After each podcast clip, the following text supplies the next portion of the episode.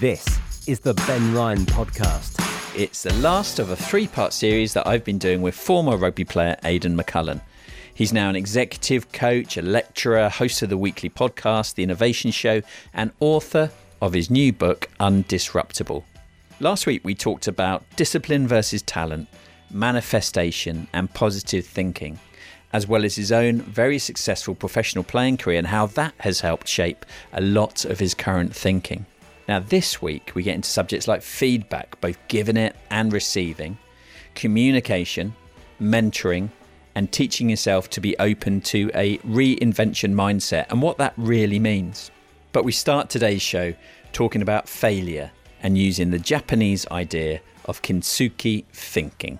I love that term. It's beautiful, isn't it? The, and just uh, for the benefit of the audience, it's this art in J- Japanese art. It, it, literally means kin golden and tsugi is joinery. And it's when you see like a smashed bowl and it's got the cracks celebrated. And I just think it's a lovely idea of embracing the mistakes that you've made and getting on with it from just taking the lesson from the mistakes. And it's really interesting because the Kintsugi thinking is there's really two different types of failure. There's the failure that you have when you're learning something new, which is totally normal. And then there's a failure from doing something that's routine that you shouldn't do. So, like, this is sound really harsh, but when I was coaching, I coached for a very brief period after I finished rugby. And one of the things I, I used to say was, and I don't know where I got this line, but how many newborns is it okay for a midwife to drop? Zero, right? Because you're kind of going, they are trained to the nth degree in this. So when you're doing a drill and somebody and there's no opposition in say rugby, there's no excuse to drop the ball. It just means that you're not present and you're not focusing, you're not paying attention or you're joking around. And what I always kind of thought was that wasn't the time to to do that, even though I probably did it a lot when I was a player. And but if if it's like okay, we're going to introduce a new move, and then you introduce a new move and, and literally the players brains are learning that new move so they have to create neural pathway of that new move. That's different because they're learning and they're going to make mistakes and then you're encouraging you're kind of going okay let's go again. But if if there was a player and this happened to me when i was coaching a player and he kept dropping the ball on first receiver when he was the first receiver and i'd say to him I'd pull him aside and go, I haven't seen you come to training brief early or staying late practicing that. Have you practiced during the week? And you could see in his lie in his eyes he hadn't. So I then I go, okay, well, you go into the gym until you're ready to start doing that practice and stop messing up the training practice. So I was very strict in that respect, but I didn't have that type of character back in my early day.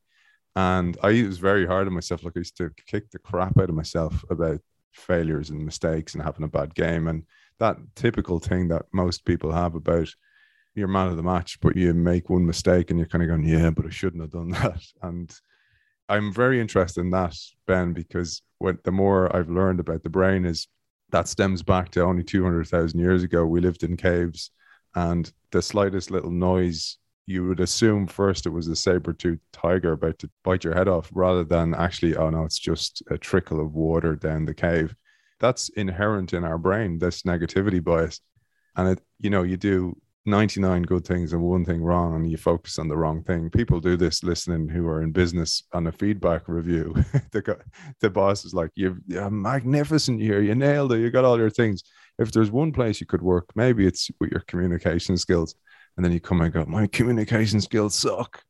And uh, I was a little bit like that in sport, and I would wonder would that have served me better if I was a bit more, okay, what can I do about it? Learn from it, move on, instead of dwell on it, because I dwelled on it, and it's just a waste of energy dwelling on things. And you would have had it even well, you'd have it supersized now in the modern era with social media, uh, because what you just said explains the way that a lot of people will look at social media. You've got a photo of you up, and ten people say it's, "Oh, you're looking great," and you know, and then one refers to it in a negative way. You're holding on to that, right? And you can't let go of it. Yeah, I, I see it even so. Like it doesn't happen often, but the odd time. And and I uh, I have a, an article I write every week. I call it the Thursday Thought, and it, it's it's funny because it's exactly like sport to me. Like a few people have asked me about writing. You've written a book, you know what it's like.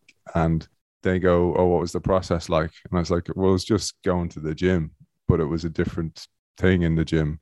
And that was the same for me with this Thursday thought. I haven't missed a week in six years and just keep showing up until they'll pick me. and uh but I, I very rarely, right? So six years, an article every week, whatever that's 300 odd articles. And once I think somebody left a negative review and it bugged me for days afterwards. And it was it was probably more the principle of this person was an artist. And they went, I've been reading your articles for a long time, really loved them. This one is way off the mark, right? And and my point to that person was, well, if you're an artist, then you should have appreciated the art in a positive way instead of being the first time you you pipe up and say something's when something's not right. I said if I walked into your gallery and was like, I've been buying your art for years, but this piece is a piece of crap. and they and they went off on one then. And I actually it was it wasn't so much the criticism, which I don't which I don't mind, because actually the whole idea is Thursday thought it's to it's designed to instill thinking. It was actually the principle that she was an artist and that she was being critical and then she wasn't able to accept me giving her uh, responsible feedback you know so that was interesting. And and i think one of the worst things i can see is when former players start criticizing current players and you're kind of going yeah, man have you no empathy like you know what that's like. Don't feed the beast and don't pour fuel on the fire like it's you're just being part of the problem then. Just stop it and you know that person's a human and there's stuff going on in their lives. You'll never know what's going on. So don't don't start pouring fuel. People have bad games. They go through bad periods of play and if you stick with them they'll come through it. And sometimes if you don't stick with them they won't. So what do you want to be to people? If I drop into the business world, the stuff I often see that, that you've just mentioned that could be done better is feedback in, in all its different forms and receiving and giving criticism do you see that quite a lot in the work that you do? Yeah, hugely. Like the, I think the feedback system is wrong. Like you think about a feedback.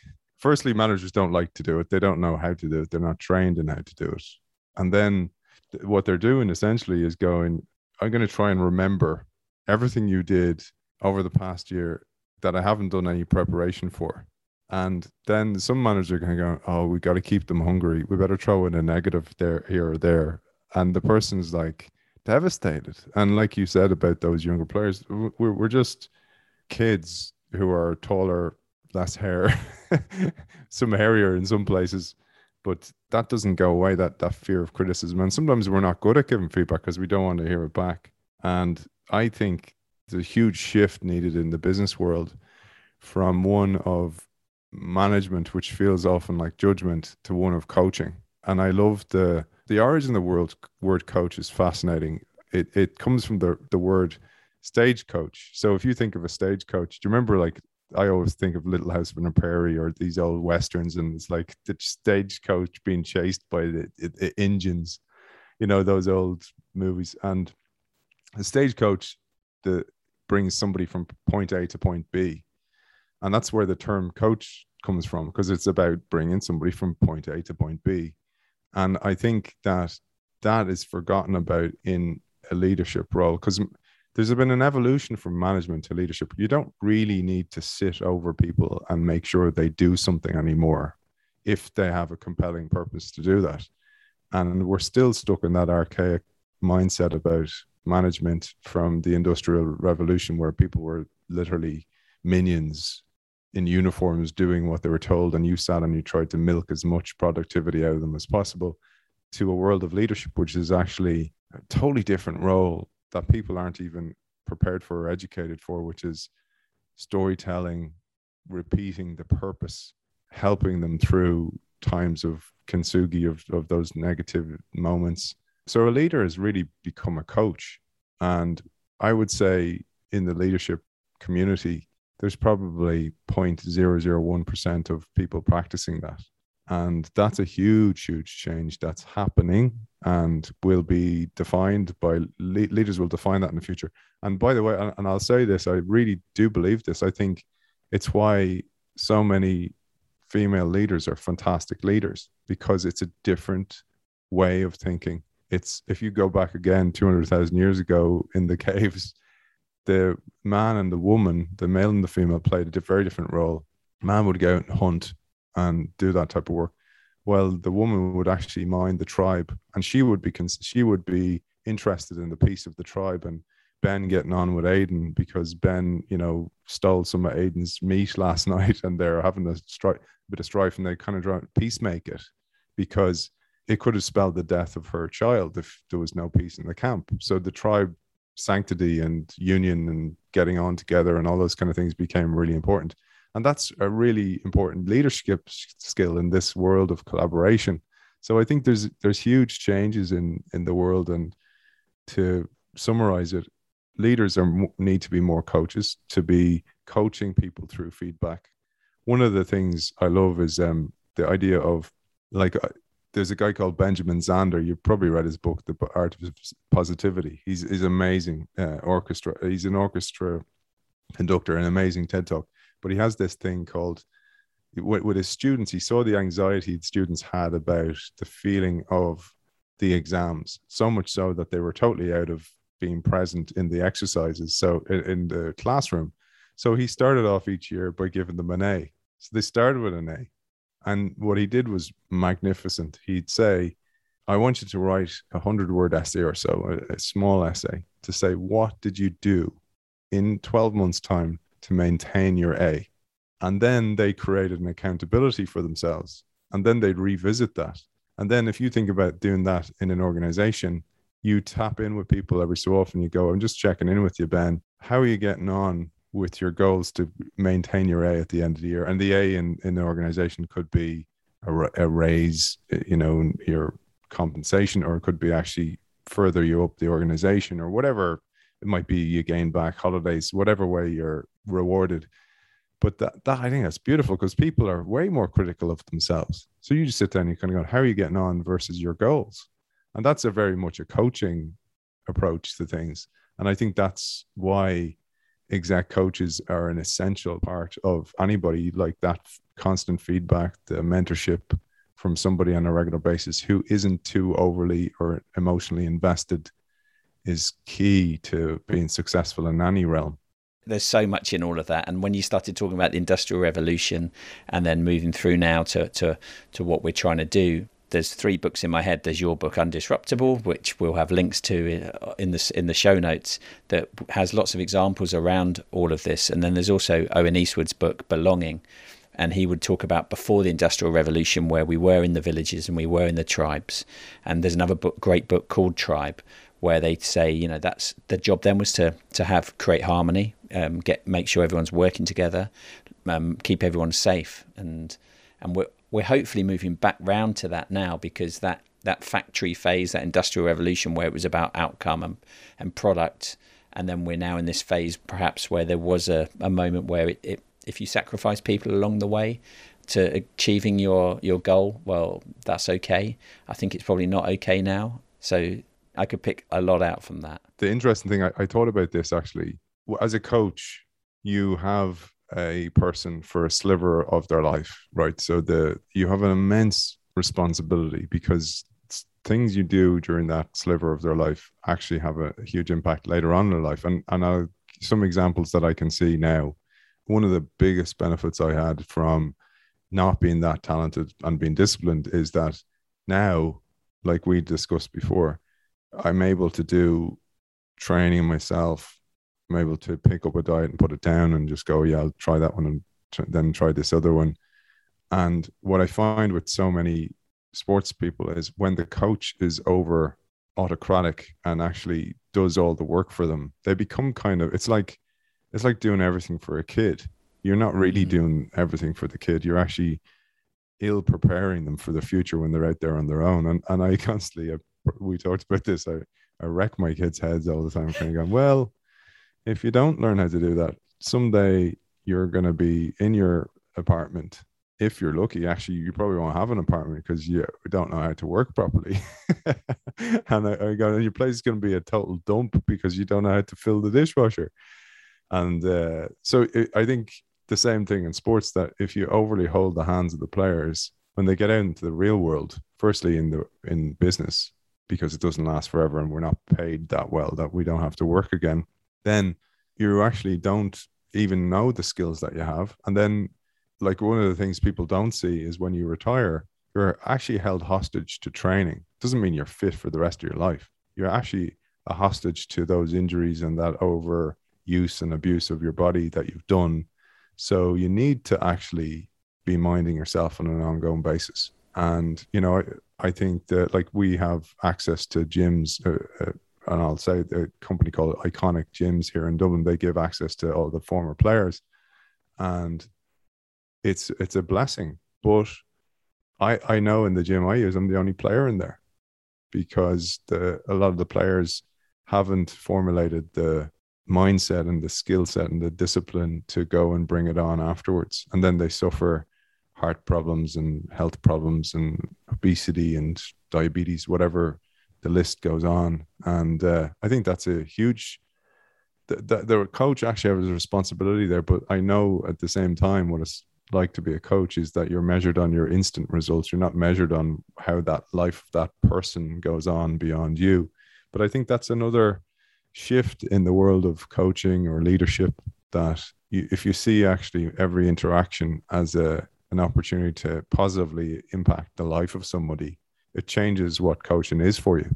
It's a really interesting question question that you said there about whether coaches get judged on purely on they I mean they do get judged purely on outcome by many people, but internally for themselves, I think as you go on a journey, as you get more experienced, you do put more of a priority in on on actually if you get the best out of the individuals and you look after them, you help them become their best versions and you care about them, success is inevitable.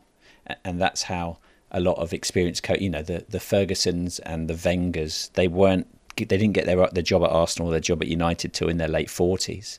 And so they were vastly experienced when they got into those roles.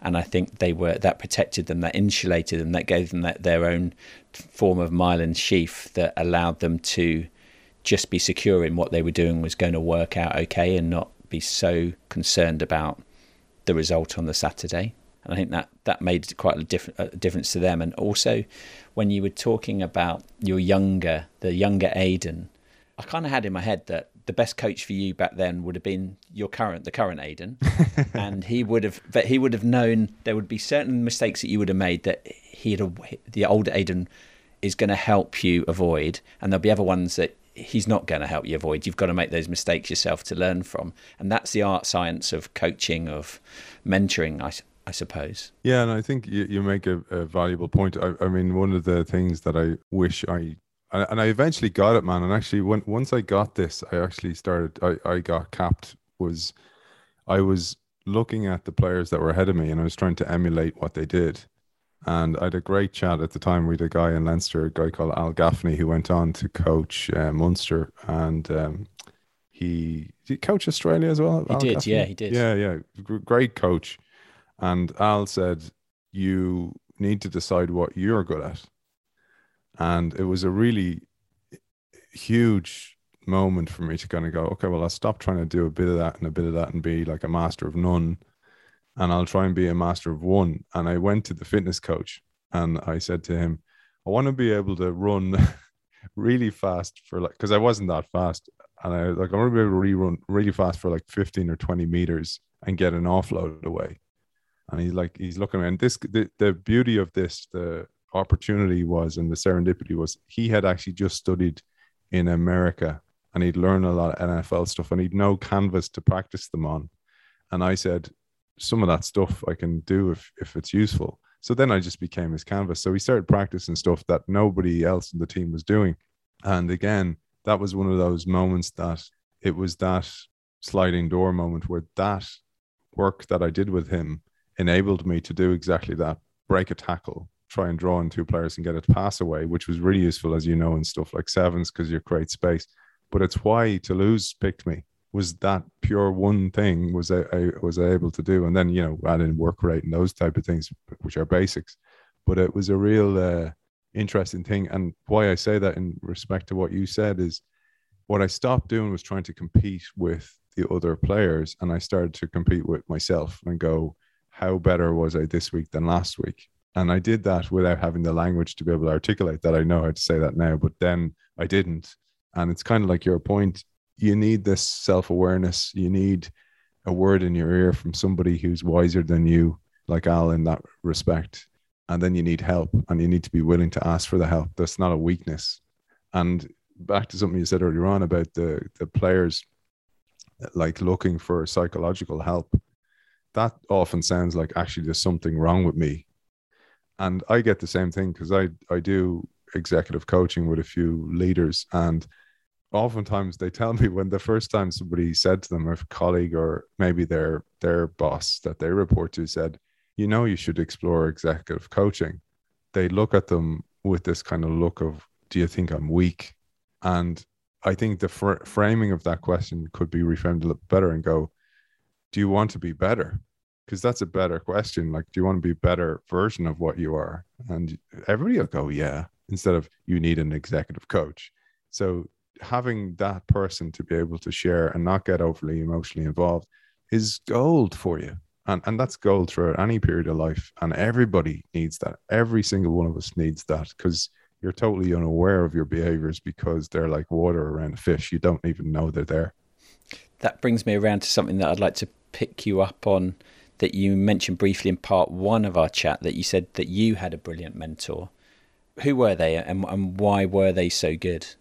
So I, I suppose I had a couple of different. Uh, I wouldn't say. I, I had a couple of different people across my time who just said a positive word. We talked about this, the impact of that on a child. A positive word in their ear to go, keep going, you're doing well, is gold. Like the there's a thing called the Pygmalion effect where you encourage the child and the child sees themselves as this better version and then they become the better version of their mind. It's self-fulfilling prophecy essentially, but there's an opposite thing called the Golem effect. And the Golem effect is when you tell the child they're not very good or you'll never amount to anything and you know all this kind of stuff uh, has a totally negative effect and they become this kind of worse version of what they possibly could be.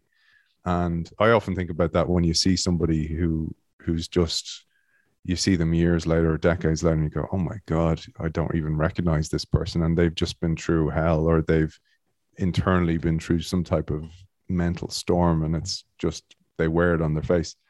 But the time you're talking about actually was that book I mentioned, Steve Biddulph's book, Raising Boys. And I there's a guy and and by the way, he was manager of Ireland, guy called Mick Kearney. So he was the manager through the Joe Schmidt period and into that. Andy Farrell brought him back in actually but all the players will tell you like Mick is an amazing man for just looking out for the human side of players and their future selves.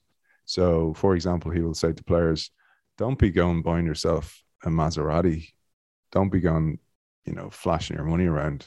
Pay off your mortgage, because if you can pay off your mortgage by the time you retire from rugby, you will be able to go and start at the bottom of a ladder and actually select the industry rather than actually being having golden handcuffs where you have to go into a role that you don't really need or you don't really want to do. And then the impact on your life at those moments. So that that's the kind of character mick is. Mick is a very successful entrepreneur as well. He i first met him. He was president of my club lansdowne my rugby club. And he i met him there and then he he brought snap printing into ireland from australia he brought in a massive franchise called home instead just serial, amazing entrepreneur, but very much into giving back. And I told, I said this to you before. I met him by chance, and he said to me, "You're always reading some crap. What are you reading?" I said, "This book, Raising Boys."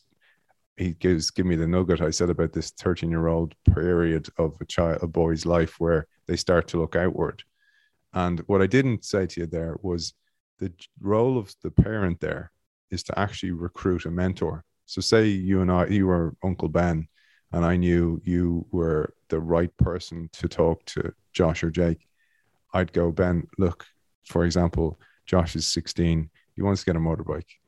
And we're better off getting him some beat up car. So he, because motorbikes are nuts and, it, and he just has it this in his head. He's seen some movie on TV and he wants to imitate that person. So then Ben goes, Josh, what, I got tickets to the game. Want to come to the game with me? And Josh goes, Oh, all right. Uh, as long as we can go for a milkshake afterwards or whatever. I'm really embellishing this story, Manny. yeah, that was good. so you go along, and then because we've had the conversation in the background, you go, yeah, you know, in passing, not giving it much attention that he can see. You kind of go, your dad tell me you want to uh, get a motorbike. And just like, yeah, motorbikes are cool. Yeah, leather jackets, helmets. And you're like, on, yeah, but do you want to have a girlfriend? Yeah. Well, girls prefer cars. Really? Yeah. I'm just saying. Then Josh comes home and Josh goes, Yeah, I kind of made up my mind actually. Don't think a car is a great idea. And then I'm like, Oh, that's a great decision made by you entirely, Josh. and uh, you know that th- it says that in the Steve Biddulph book. I've totally paraphrased, obviously, but that I mentioned this to Mick, and he goes, "Do you have a mentor?"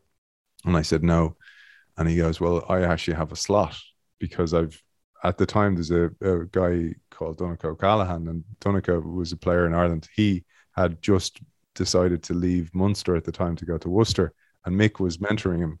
So Mick had a slot, and he said, "Do you want to do it?" And I said, "Yeah." And he goes, "Okay, well, two conditions: you do what I say when I say it. So when I give you tasks to do, you follow through. And two is that you show up on time when we're doing when we're meeting, and that and he's still my mentor. That's whatever eight years. Um, I've been late a couple of times, but he's he's stuck by me. But he's been through with me through amazing things and and constantly question like even I, will send him uh, you know when you publish i'll send him this he'll laugh at this like stuff i've said to him that he's just like on you you're nuts man like i was saying about i remember when i started because i do like a lot of keynotes now and uh, workshops and i started saying to him i'm like in my goals i'd have do three uh, talks a year and he's kind of going, why do you want to be doing the talks? And I go, well, one day I'll be paid for the talks. And he'd kind of, he'd, he'd kind of tolerate that as a goal and go, okay, let's see.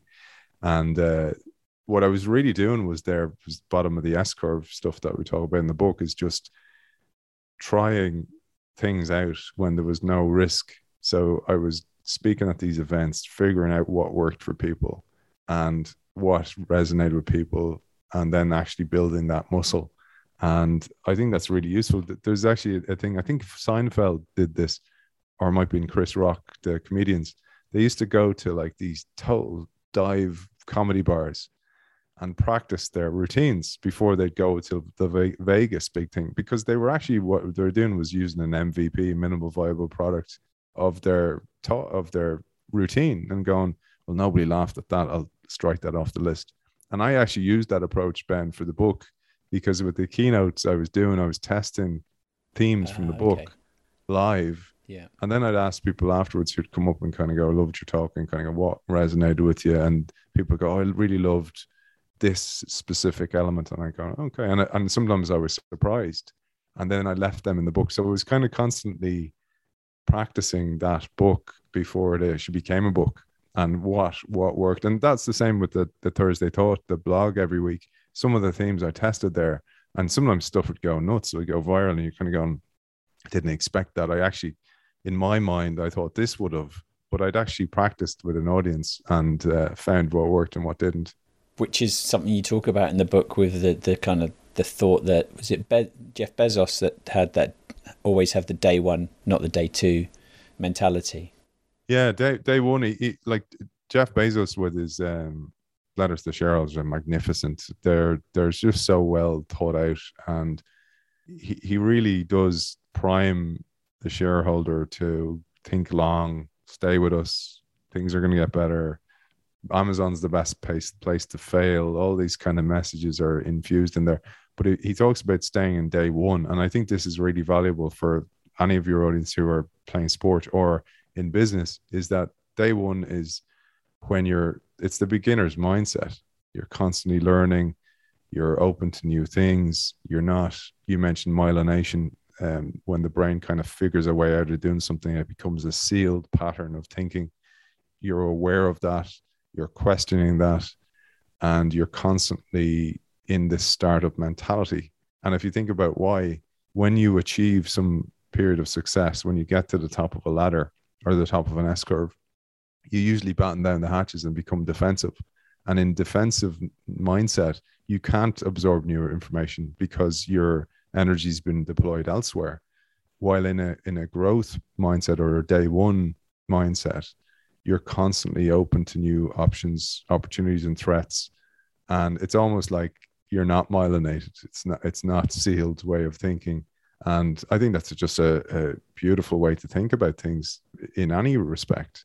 Uh, is just constantly open. I, I even talk about this in my workshops that when somebody new or joins your organization, what is actually happening inside their brain, and this is you experience this when you go on holidays to a new area, is that you'll go, you'll notice the beauty of the area, you'll notice the coffee shops and all this kind of stuff. Meanwhile, you could live in the most beautiful place in the world and never visit any of the coffee shops or notice the beauty of that area. After a while, you'll notice it when you first maybe rent an apartment there or buy a place, but then it'll become normal. And what happens is the dopamine in your brain, that the equivalent of cocaine for the brain, stops pumping, stops coursing through. The neurochemical stops coursing through your brain. And when that ha- when that stops in that respect, you're not open to new things and you don't notice them as much and you don't learn as much. So dopamine being coursing through your veins and through your brain is actually really important because you actually start picking up stuff. And I say when you hire a new person, usually they're onboarded to your way of the way things are done around here. While I actually suggest, what if you did a thing called I call reverse onboarding, where you say to them, in six weeks, I'd like you to rep- to present to the senior team and see what we're not seeing anymore. What practices are we doing that are no longer serving us? Are you seeing some inefficiencies? Can you bring things from where you've just come from your organization into our organization? Can you question things? And you give them permission to do that because they won't do it otherwise because they'll go, well, I kind of need to survive here. Back to the tribe mentality. I need to fit in. So I need to do things and speak the way people think around here. And then you just create another minion. So i think that that, that goes back to the day one principle of of just always being open to threats and possibilities. That reinvention mindset kind of permeates a lot of your a lot of your book walt disney's career kodak versus fuji. Those those stories do they give you clues on how to innovate? Yeah like the I, it's interesting actually. I interviewed the guy only last week, uh, the guy who invented the Kodak camera, and it was really interesting what he said because because he hasn't written a book yet. His name's Steve Sasson. He he invented in the seventies, so they they were magnificent innovators. But back to your point about myelination, they'd figured out a way that worked. Once they figured out a way that worked, everything was reliant on that compensation people down the hallway who they were best friends with, who they'd grown up in the organization, who's, you know, they went for meals together with each other's wives at the weekend. And a change in the business model away from film for Kodak meant huge upset to that. And the, the business was built around, and this is really interesting. It was a, it was a billion dollar business, like it's, it's around hundreds of years, and it was like the stalwart in in New York and in, in New Jersey, where the Rochester, where the where the building was, and people getting a job there was like they'd won the lottery. So one of the principles the founder had was looking after people. So one of the things that had been myelinated or had been actually a stuck mindset with people was that if we change the business model, we're going to have to lose loads of people. We have to change the entire business. We have to change the culture. We have to change compensation and they didn't want to take that on.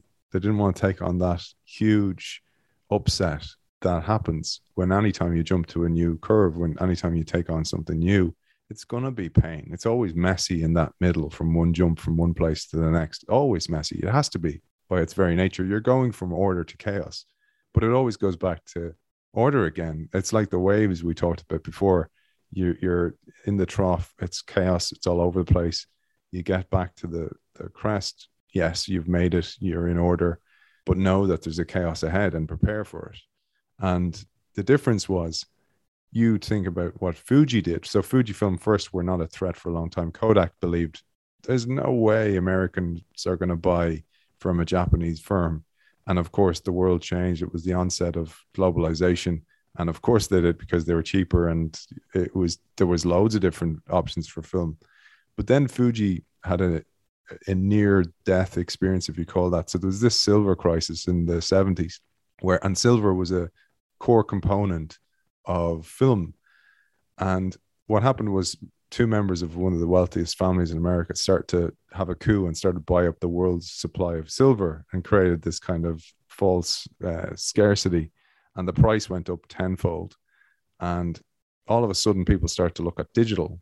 And what happened after the crisis actually defined the, the fate of both companies. It's kind of like COVID, actually, for a lot of people. We all got a little slap on our knuckles to go, have you adapted your business? How's your mindset? And if you weren't, and you think things are going to go back to normal, they don't. This story actually tells that tale. So Kodak, after the crisis, they were number one. They went, oh, thank God the crisis is over. When the silver price went back to normal, and they just went back to normal, and they got a little taste of digital in the future. But Fujifilm, the CEO at the time, was positively paranoid if you call it that, about a future without film where it was no longer needed. And he started to aggressively invest in that future. He started to pull back revenues from places that were no longer were overly invested in film, and he started to reinvest. He started to open these digital booths all across America, and he started to pull people off roles that they were doing that were sinking. They were top of the S curve businesses and put them into different places. And the example I know you love and, and I do as well was think about somebody who's working in a lab who's perfecting processes in filmmaking and they're asked what else can we do with these capabilities we've mastered what what are we good at here that we can use elsewhere and some team of bright sparks decide actually you know what some of the core components of film are collagen the understanding of anti-aging effects, antioxidants that are all core to the film not fading once it's been developed. What if, and and this is the key, somebody listened to this what would have sounded like a crazy what if. What if we redeploy those capabilities and point them at beauty and healthcare? So they created a brand called Astalift, and it's got this really subtle tip of the hat to its past. It goes, Astalift gives you photogenic beauty. And it's just beautiful story, man, because you had people who were working in these labs all of a sudden working in healthcare.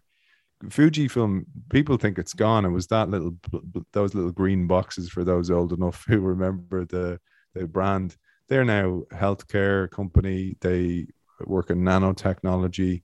They've even released their own COVID vaccine. Like they're an amazing company that just saw the reality of what was coming and made decisions that were difficult because that story I just told overlooks the messy middle, which was closures of factories, letting people go, all the pain that came with that, and the stress for the leaders at the time. Because one leader handed the baton over to another during that period of time, and uh, it just amazing. Like the the CEO at the time, Shigetaka Komori was his name.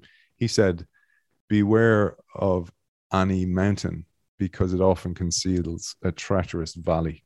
And that goes back to exactly what you said about day one and day two. Day two is when the company's really successful, but at the at the top of the mountain. And sometimes your ego gets hold of you at the top of the mountain and you think you're invincible and there's a trough or a valley soon nearby. Aidan, look, you've shared so much advice across the episodes, and again, I'd implore everyone listening to buy your book Undisruptable, and uh, link's going to be in the show notes, and listen to your podcast that will also be linked in there. But if we could perhaps end with one piece of advice, or perhaps a quote that you'd like to leave the listeners with. I think I'll, I'll use the quote actually I read in the book I mentioned in the book is is when the winds of change blow some people build walls and some people build windmills. Because i think that quote is so relevant for the times we're in the the headwinds we're facing of change. They're only going to get faster. We talked about exponential change the speed of change. It's only going to get faster. And having a mindset that's going i'm going to when the winds blow i'll build a windmill to harness those winds of change versus a wall to try and block them out applies to so many different parts of life. It applies to your mindset. It applies to how you react when some crisis will emerge because it always will. And you know, you know, man, those blue zones in the earth where people are living longer. What they found with a lot of those people is it's not just what they're eating or their lifestyle, it's their mentality towards change and regrets and things they've held on to over their lives, letting go of those and not being weighed down. And because the body keeps the score of what's going on in the inside. And I don't just mean in your organs, I mean your brain uh, and how you perceive things. And if you can be more flexible about things, and also the other thing I'd say is I, and I'll go back to my kids that one of the beautiful things Josh said to me one day, I was trying to explain to him how what you give out to the world, you get back. And he is a Batman fan. I mentioned about Batman yeah. and and, uh, and Joker. He'll probably listen to this in ten years and go, "I can't believe you embarrassed me." Say I was. A, I'm like Batman's cool at what any age. So he said to me, "Oh, so I get it. It's just like echolocation with a bat. A bat gives off a signal and receives the signal back." Because I was trying to explain the idea of the law of vibration that the energy you give out to the world actually you get back and then it becomes the construction of your world. So if you just go out of your way a little bit to go, well, I'll do something decent for somebody. I don't have to, but I will. That something will either not happen that was maybe destined to happen in your life that was maybe not positive, or something positive will come out of the blue and people will go, geez, you're so lucky, Aidan. Things just happen for you. And you kind of go, maybe. The law of vibration isn't a bad way to finish this three part chat. Of course, you can't guarantee anything good automatically comes to you after doing something positive for others, and that's not really the point of a genuinely communal act. But having that mindset, it has those ripples anyway. Doing something for someone else because it helps them or guides them or maybe just nudges them away from a bad habit is a, a lot of what a leader, a coach, a teacher, a mentor, or even a friend should be doing on a daily basis. I see that as a fundamental part of what I do and how I want to behave. This is often the informal, unstructured stuff. You know, a text to ask how someone's going, a conversation on the walk from a changing room to a pitch or around the dinner table. Curiosity meets community.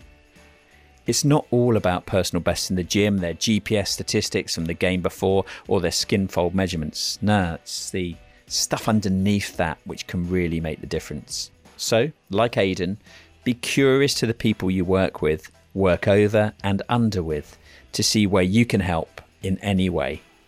Reach out to them first. Be the pebble, not the ripple.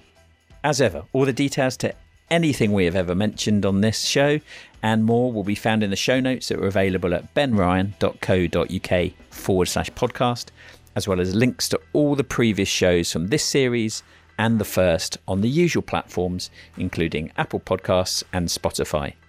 I'm always really thankful for all the great messages I receive on social media, via email, and I'd, I'd have a small ask for you. I'd love those to also come through the reviews we get on Apple Podcasts. Simply find the podcast on the app and scroll down the page until you see Write a Review and tap to rate. By doing those two things, you'll help the show appear in the podcast charts, enabling even more people to find out about the show and discover these great conversations. This has been the Ben Ryan Podcast. Thanks for listening and see you next Wednesday.